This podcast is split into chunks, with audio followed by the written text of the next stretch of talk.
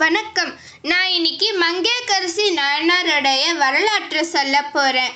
சோழ மன்னரின் புதல்வியாக பிறந்தார் மங்கையக்கரசியார் இவருடைய இயற்பெயர் மாணி இவர் பாண்டியன் நாட்டு மன்னரான கூன் பாண்டியன் என்னும் நின்று சீர் நெடுமாறனை மனம் புரிந்தார். சிவபெருமான் மீது கொண்டிருந்தார்.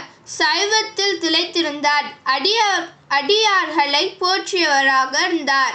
ஆனால் தன் கணவர் நி- சைவத்தை விற்று சமண சமயத்தை தழுவினார்.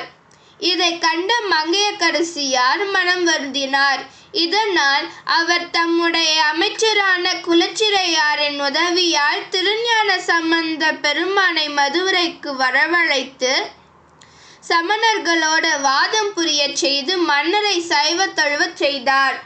பிறகு தன் கணவரோடு சேர்ந்து சிவபெருமானுக்கும் அடியார்க்கும் பல திருத்தொண்டுகள் செ- புரிந்து சிவலோகம் சென்றடைந்தார். நன்றி வணக்கம்.